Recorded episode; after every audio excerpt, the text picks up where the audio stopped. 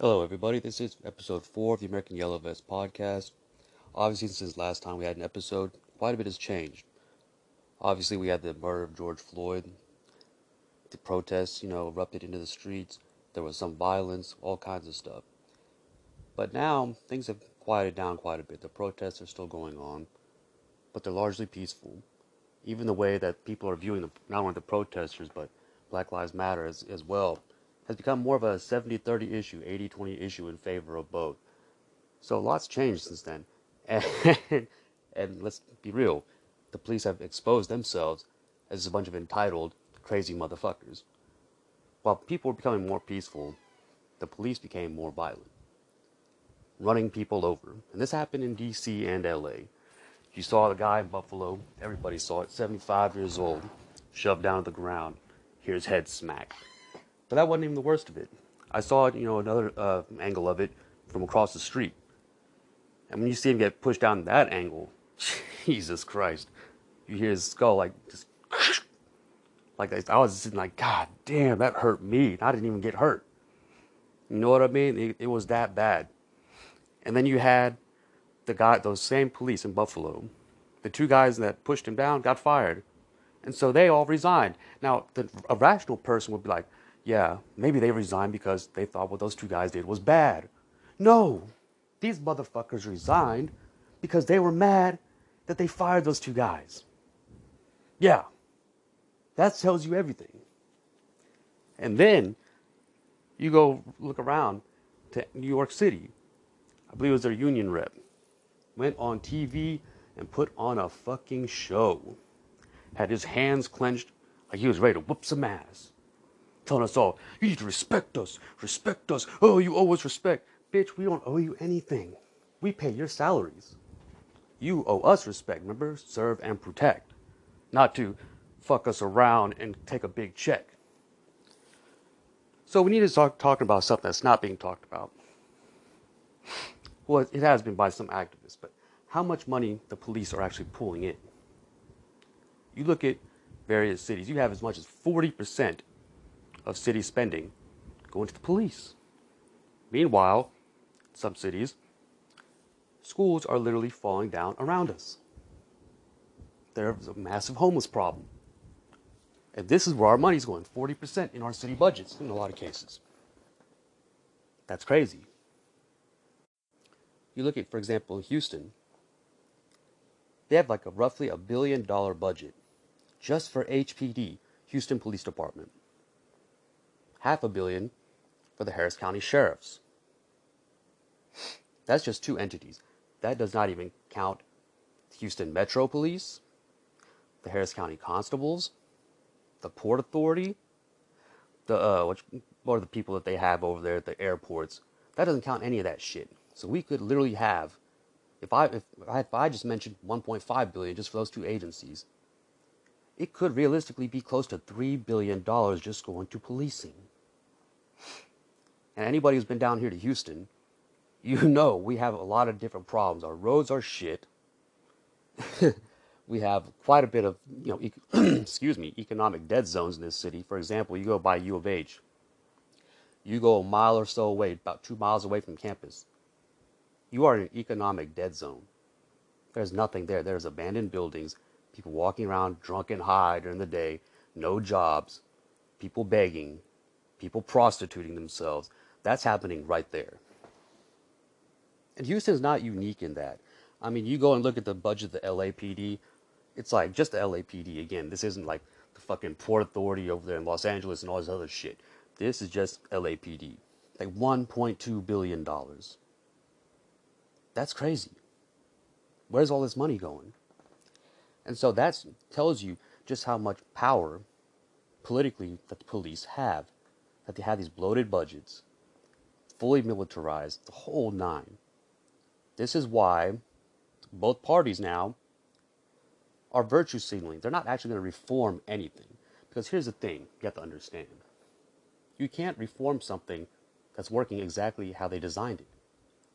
Most people don't know the origin story of the police. They began as slave patrols to round up black people who had the audacity to not want to be slaves I know, crazy fucking concept, right? Someone doesn't want to be a slave. I mean, who the fuck would think that way? But that's where this shit came from. So they have a lot of political clout, which is why, yeah, because like I said earlier, the protests and Black Lives Matter is all like a 70 30 issue, 80 20 issue now. People support it widely. But the politicians are still too fucking terrified to actually do anything to the police. Even Trump's, you know, little executive order, it was all just little bullshit. You could tell it was bullshit because when you have police already standing there with you, that shows you that they were okay with what little mealy mouth shit you did. And yeah, some people will say, it's better than nothing. Yeah, that's true. The big bad orange man did a little something something, and I guess it is better than nothing. But does it actually fix the problem? Fuck no. Fuck no. And I was watching this, you know, interview with Shahid Buttar, who's running against the Yas Queen, aka Nancy Pelosi, in San Francisco. And even he was saying that the reforms that the Democrats and the Republicans are putting out now are shit that should have been done 10 years ago. Yeah, better late than never, and it's good to do it, but now we have even bigger problems. We need bigger solutions. So you're not going to reform this shit. You're not. It's just a game now. You have to sit there they're going to do some mealy mouth cosmetic shit. That way they can tell the people, look what we did. We're woke now. We're, we're listening to people. But it's all bullshit. I mean, you have Tim Scott talking about, Senator, uh, I believe from South Carolina, Republican. Oh, we're to sit there and have a database of all the bad police. We're have body cams. We're to ban chokeholds. And I'm sitting there thinking to myself, who gives a fuck? You're still over fucking funding these people. You're still not sending people to prison. I mean, that's the thing. When you kill people, the police should be getting death penalty just like we are. If, if it's good enough for us, it's good enough for them. That just shows you the power that they have. That even the Republicans, in the face of this public pressure, despite the strength of the police, they will even put on a show and virtue signal. But they'll only go so far because, again, the police overwhelmingly voted for Trump. This is the quote unquote law and order party. So they're not going to actually do anything systemically change things. It's all going to just be mealy mouth bullshit. And the same thing for the Democrats. The Democrats don't want to do anything real either, because then they get labeled, oh, anti-law and order. So they're also virtue signaling. They're sitting there putting on a show. You know, they're fucking going out there with Nancy, Nancy fucking Pelosi, having these motherfuckers go out. Well, let me back up a little bit. I want to say this about Nancy Pelosi first. One thing I've noticed about Nancy Pelosi and Donald Trump, they both love a good photo op. They love a good photo op. Remember back, you know what I mean, during his uh, State of the Union, this stooge intentionally made a little tear in his speech. That way she could tear the whole thing in front of everybody and look like she was so fucking woke. And of course, the upper middle class suburban white people, the you know, the real base of the Democratic Party, they all jizzed their pants. They were so excited. The yes Queen, oh my God, she sat there and showed Trump. She showed him. And then you saw it during this protest. Trump, he, he loves photo ops too. He went over there, gassed those people, went to the church to hold up a Bible. First off, motherfucker, we know you read like at a first grade level, so you can't read the Bible. Okay, second of all, you don't believe in God. You have to believe in a religion to read its fucking book and get something out of it. You, you see what I'm saying? But not to be outdone. The Yas Queen decided she was going to show us that she could actually read from the Bible. Ooh. And my thought was, motherfucker, you're worth $113 million. You better be able to fucking read. And if you can't, I'm sure you can afford somebody to fucking teach you. But that wasn't the reaction of the Yas Queen crew. They all jizzed their pants again because she was so woke. She was reading from the Bible when Trump can't read. Oh my God. So they're virtue signaling. They're always political theater. They're not really actually doing anything. And then the Yas Queen went and fucking jumped the shark. She and all the other stooges came to try to show their solidarity in kente cloth and kneeling for eight and a half minutes. What the fuck was that? And you know, the bitch didn't have kente cloth at her house. You know she had to order it to fucking pull off this stunt. You know damn good and well she, it's not like she had that hanging in her fucking closet, and neither did Steny Hoyer and all the other stooges. And see that right there, I was thinking to myself like, man, how does the Yas Queen top that? But you know she will. She'll find a way. And you know, I already have an idea in my head what I think's to happen. I think the Yas Queen next time, she's going to come out for the next legislative session dressed in a dashiki. You'll have Steny Hoyer over there, the whitest fucking man in America. He'll come in dressed like Joffrey Jafar, the character, James Earl Jones' character from Coming to America, who played the father of uh, Eddie Murphy's character, Prince Hakeem. He's gonna come dressed like Joffrey Jafar. I'm talking the whole night, even the motherfucking lion pelt, man. That's what I'm expecting because you have to top that. The Yas Queen can't just sit there and dress in kente cloth anymore. The white upper middle class suburban people are not gonna get off on that. She already sat there and you know went that you know went that far with cultural appropriation. She already went there. So now she's got to go to the next level to get these motherfuckers off and thus get their money into her pocket to sit there and fund these bullshit campaigns for all these grifters in the Democratic Party. So they're all virtue signaling. Republicans are virtue signaling, trying to act like we understand, we don't want to be on the wrong side of this, we're going to reform the police. Democrats are out there, you know, posing in kente cloth and saying the same bullshit that the Republicans are saying. But it's not just the Republicans and Democrats. Let's not forget big business. For example, the cocksucker Bezos. What did he do? Oh, Black Lives Matter on my website. Oh, this is from the same guy who fired Chris Smalls and another black man because they were attempting to unionize Amazon workers and also informing their co-workers about COVID in their fulfillment centers. Oh yeah, and that nothing was being done about it because cocksucker Bezos doesn't care about those people. Okay, and he signed off on their little plan on what they were going to do with Chris Smalls, which was make him look quote unquote unintelligent and inarticulate. In other words, he's black, so they're going to try to make him look stupid. Yeah, that's Jeff Bezos for you. He's so woke, but he's going to stand with the people.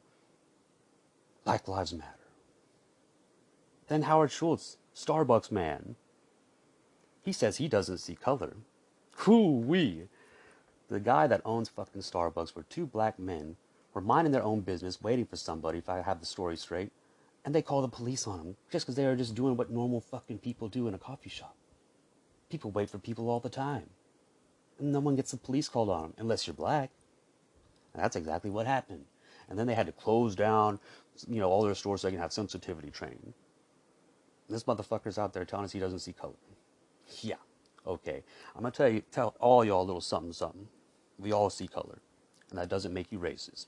And I'm gonna give you an example of how this works. Say, for example, a man comes up to me. He's like, Raheem, I can't find my wife. Can you help me find my wife? And I'm gonna be like, okay, well, what does she look like? He's not gonna just say she's got black hair and dark eyes and a white T-shirt and a pair, you know, pair of jeans on. That describes like more than half the women you'll see out here in Houston. Okay, especially during like the summertime. You know I mean? That's what you're gonna see.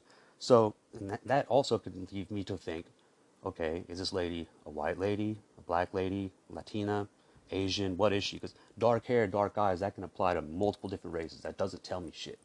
But if you told me, okay, my wife is Asian, she's got long black hair, dark eyes, I'm like, okay, cool. Now I know what I'm looking for. You see what I'm saying? Otherwise, you just tell me what she's wearing and the color of her hair and her eyes. I'm not gonna know who the fuck this person is. Especially here in Houston, a majority minority city, where we have so many people that fit that description. I fit that description, except I'm a man. I've got brown hair and dark eyes. What the fuck? That's not gonna help you find me in a crowd of like a million motherfuckers.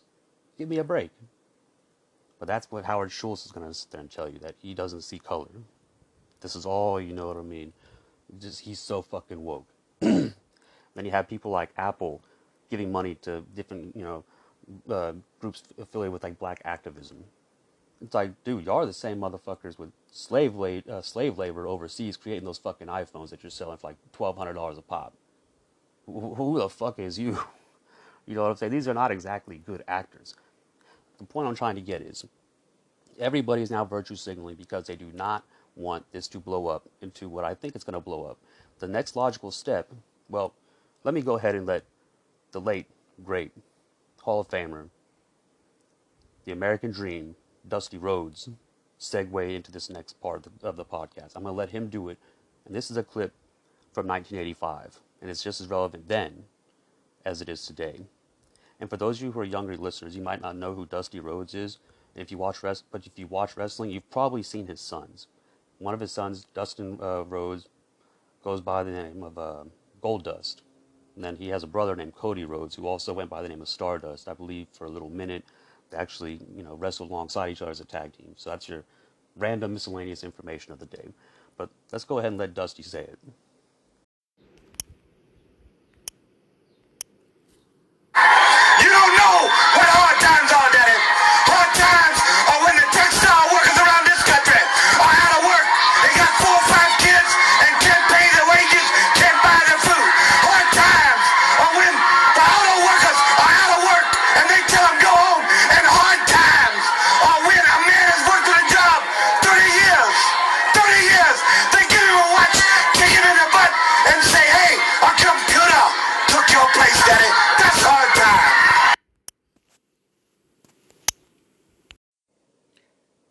That's how it'll begin.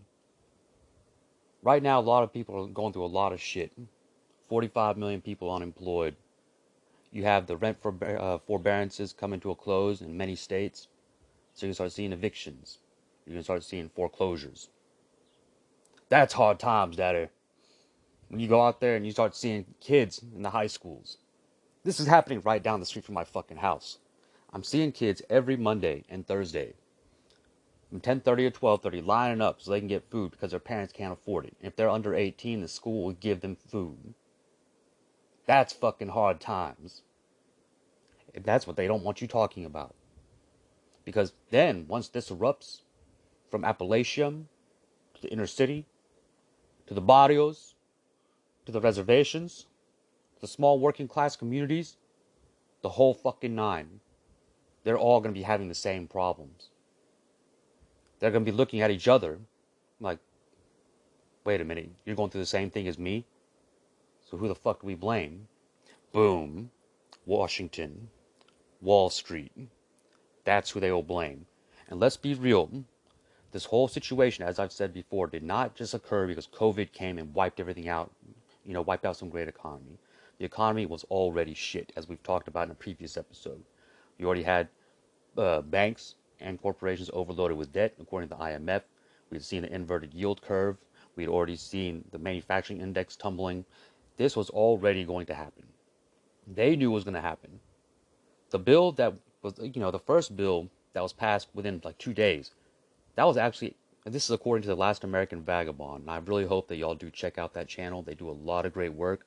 Uh, Whitney Webb, who used to be at the Mint Press, she's now a member of the Last American Vagabond. So there's a lot of good information there. But one of the things I saw in there, the bill, you know, for this bailout was actually written by BlackRock. One, you know, one of the largest companies in the world that does asset control, that sort of thing. And they're actually Israeli affiliated as well, which I may talk about in a future episode. But they were also responsible for the bailout bills in 2008 and 2009. So this is like one of the largest, you know, companies that does what it does in the world, worth like over seven trillion dollars, something like that. And so they had this bill written even before this all went down. Which leads me to believe this is on a side note. This whole COVID thing, I don't believe what they're telling us. I don't. I believe this is a man altered biological weapon. And again, I'll refer to the Last American Vagabond. If you go on his channel, he actually has a video of an actual timeline. There's a dude t- talking about a timeline all the way dating back to when the CDC shut down Fort Detrick. Fort Detrick is in Maryland.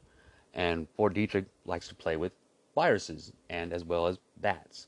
They've also had containment issues several times over decades. And he goes into that. He goes into like the closure of Fort Detrick, also the mysterious vaping illness, which has very, very similar uh, symptoms to COVID, which makes them think that that might have actually been COVID then. They just didn't tell us. Then they go to Event 201. Event 201 basically was the whole simulation of how they would handle a viral pandemic. And even in this, you know, little simulation, they called COVID-19 COVID-19. So it's like, okay, you're already using the names you're going to use. And then you have the military games in Wuhan. Coincidentally, Wuhan also has a biological weapons research uh, factory as well, which is why they're trying to blame this on the Chinese. So then they have the military games. As soon as that, after that happens, that's when this coincidentally blows up. So what I think, you know, based off what I'm seeing, in my opinion, I believe they did this on purpose, knowing the economy was going to crash, but mm. they wanted to go ahead and crash it themselves, so they had complete control. Because if they waited for some random event to sit there and knock down the house of cards. They're not in control. Plus, the COVID, you know, situation keeps us looking away from what they're doing in Washington. People right now are scared shitless in this country. Some people are, you know, depending on who you talk to, there are a lot of people who are terrified of this virus. There are some people who are like, okay, it seems to be a little bit worse than the flu, but it's not nearly what they're trying to tell us that it is. And, I, and I'm one of those people. I think it's not nearly as bad as what they're telling us, but I do think that yes, it is deadly. Yes, it can kill you. Yes, you can get it. But do I think it's what they're describing it as? No, I don't. From what I'm looking at, I, I personally don't think so. So they're using this situation to pull off this massive heist. This was all planned. And here's the other aspect of it. And this goes into, I mentioned Whitney Webb earlier. She did an article, and you can look it up. It's very easy to find. Go to Google, type in Whitney Webb techno tyranny. And basically, what you're going to see is a lot of these companies, you know, especially like, you know, your Amazon's going to be a big one, you know, uh, all your tech companies, uh, even transportation, they're all looking to get in more AI and more robotics. So the easiest way to do that, think about this, people. Think about it. You have a you know pandemic going on. People are scared to be around people. So big business is going to come up with a great solution for you. Don't worry. We're going to put robotics in these places, AI, so we don't have as many people around each other. That way, there's less risk of you know spreading the disease because you know we're trying to keep you safe supposedly. But really, what they're trying to do is help their own bottom lines. They want to get rid of you. They want to get rid of these jobs. Like Andrew Yang said, I believe, uh, I forget where I saw this interview that he did. It was on one of the cable news channels, I believe, but I saw a clip of it. And he was talking about during the first crash in 2008 and 9, there was like 9 million, I believe he said, jobs that were lost that never came back. And they're estimating like almost double that what happened in this uh, pandemic. And like Andrew Yang was talking about during his campaign, we're looking at a future with a jobless economy. So you're going to have to have a UBI. That's why UBI was such a, actually a really good idea. That was one of the few things I actually agree with Andrew Yang on. It made a lot of sense because if they do what they're trying to do here, and they replace all of our jobs, what are we going to do? You're literally going to have a jobless economy. That's what we're looking at. Because, say, for example, you start putting robotics in the trucks, like truck drivers, they can only drive like what eight to ten hours a day. Like uh, I think only eight hours like straight during per day. You know, because they have to sleep. You don't have to worry about that shit anymore. You can have the truck drive as many hours as they can drive until it runs out of gas. All you need is someone at the gas station to fill it up. That's it. Even white collar jobs, things like an accountant, for example, all they need to do is put all the rules into a software, put the software on the computer, and they can cut half of y'all then they only need a, a handful of you. That way, when new changes do come to the tax code that come in too quickly for the software to be updated, boom, they have the accountants there to handle that, and even the verification of everything at the very end. That's all they'd have to do. And I can go into several examples of this, but you know, I can be here all day doing that. So that's what they're planning for you. But not just that. They're also trying to track us. For those of you who watch the NBA, the NBA players are wearing these tracer rings now, which apparently can, you know, uh, they're supposedly 90% accurate and can supposedly detect uh, symptoms of COVID 19 three days before the onset, full blown onset of it. Well, their plan is, oh, if we see someone like that, we can pull them in, quarantine them, give them the vaccine, this, that, and the other. So if it's not accurate, that 10% of the time, say for example, you have a job interview, you have some kind of presentation at school, and you're not having any symptoms, they can fuck up your day like, oh, no, you can't go. You may be feeling fine, but the ring says this. Well, that ring is 10% inaccurate. They don't care. That's 10%. That could affect your livelihood. And that's not the, you know, the end of it. They're now talking about, I believe it's the Rockefeller Foundation, mixing in all this AI and stuff like that to do a whole complete health, you know, diagnostic of you, including your mental health. So then they can go out there and say, oh, well, this person has, you know, what was the example that Ryan used on his video? Um, defiant uh, authority disorder or something like that. Basically, a disorder where you don't, where you resist authority. It's technically a, you know, a real medical disorder. So they can say, oh, you have that. Therefore, we need to do this to you and give you these kind of drugs and pump you full of this so we can take care of that. So you can become a normal functioning member of society. So you have all that going on plus the money heist. All these companies are blowing up. Amazon, look at Jeff Bezos, how much money he made during this shit. Tens of billions of dollars. And he wasn't alone. People like Zoom made a bunch of money. You know, uh, all the tech companies are making money hand over fist. I mean, it's a joke. That's what this was.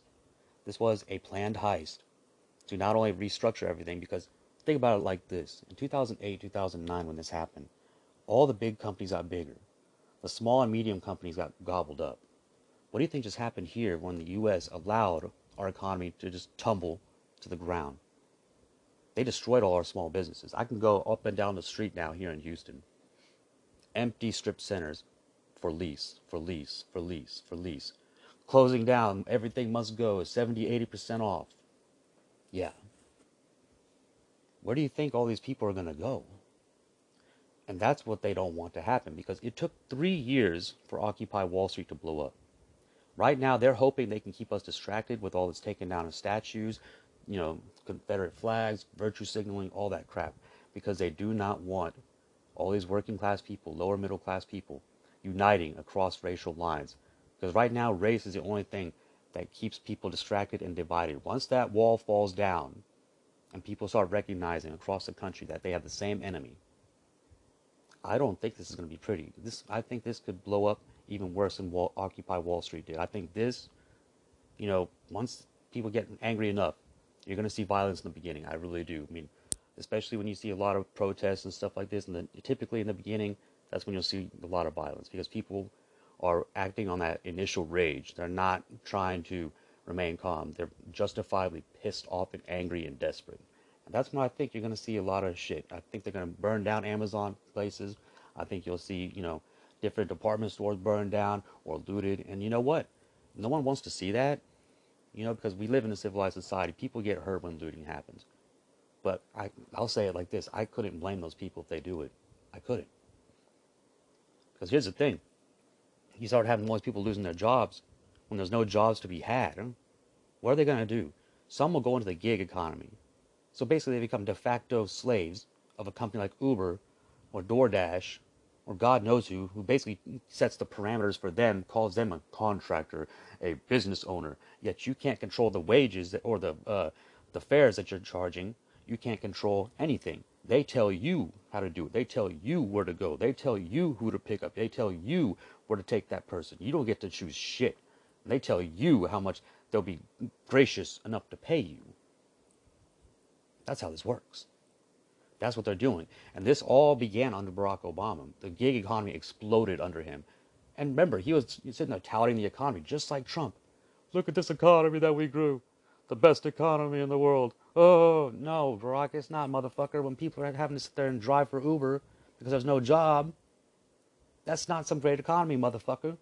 That's good for your masters at Uber and Google and Facebook and all this other crap because all these tech companies are basically y'all's fucking, you know, duffel bag boys now and they all work for the intelligence agencies now.